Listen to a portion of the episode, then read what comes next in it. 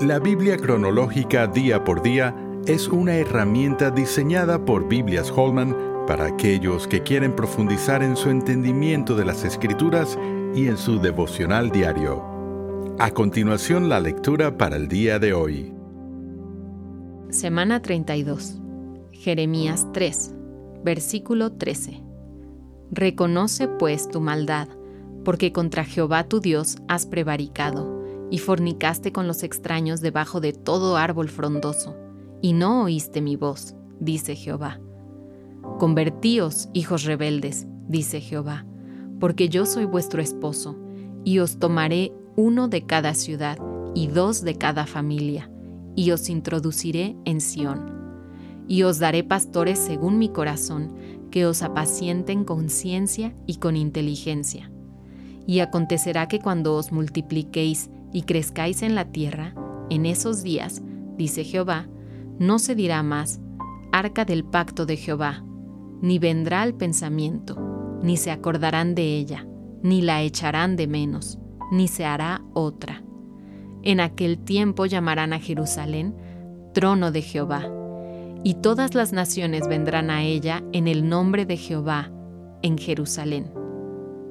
Ni andarán más tras la dureza de su malvado corazón. El profeta Habacuc conversó con Dios sobre por qué el pecado a veces parece quedar impune y por qué Dios a veces juzga un mal, Judá, con un mal mayor, Babilonia.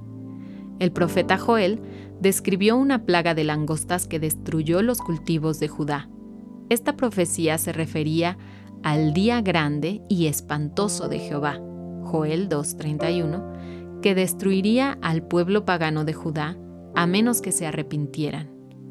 La primera parte de Jeremías es un verdadero profeta del día del juicio final.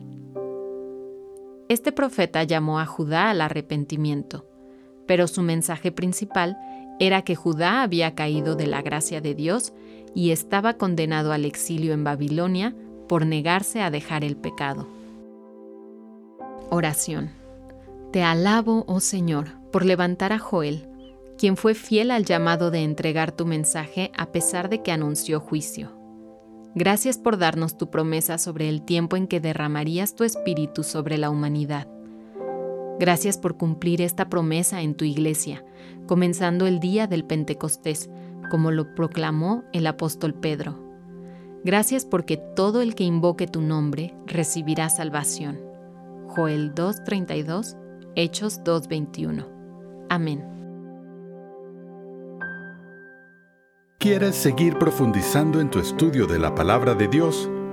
La Biblia cronológica día por día es la herramienta ideal para ti al presentar los acontecimientos bíblicos en orden en los que estos ocurrieron por medio de una narrativa clara y con un plan de lecturas diarias. Para más información, visita labibliacronológica.com.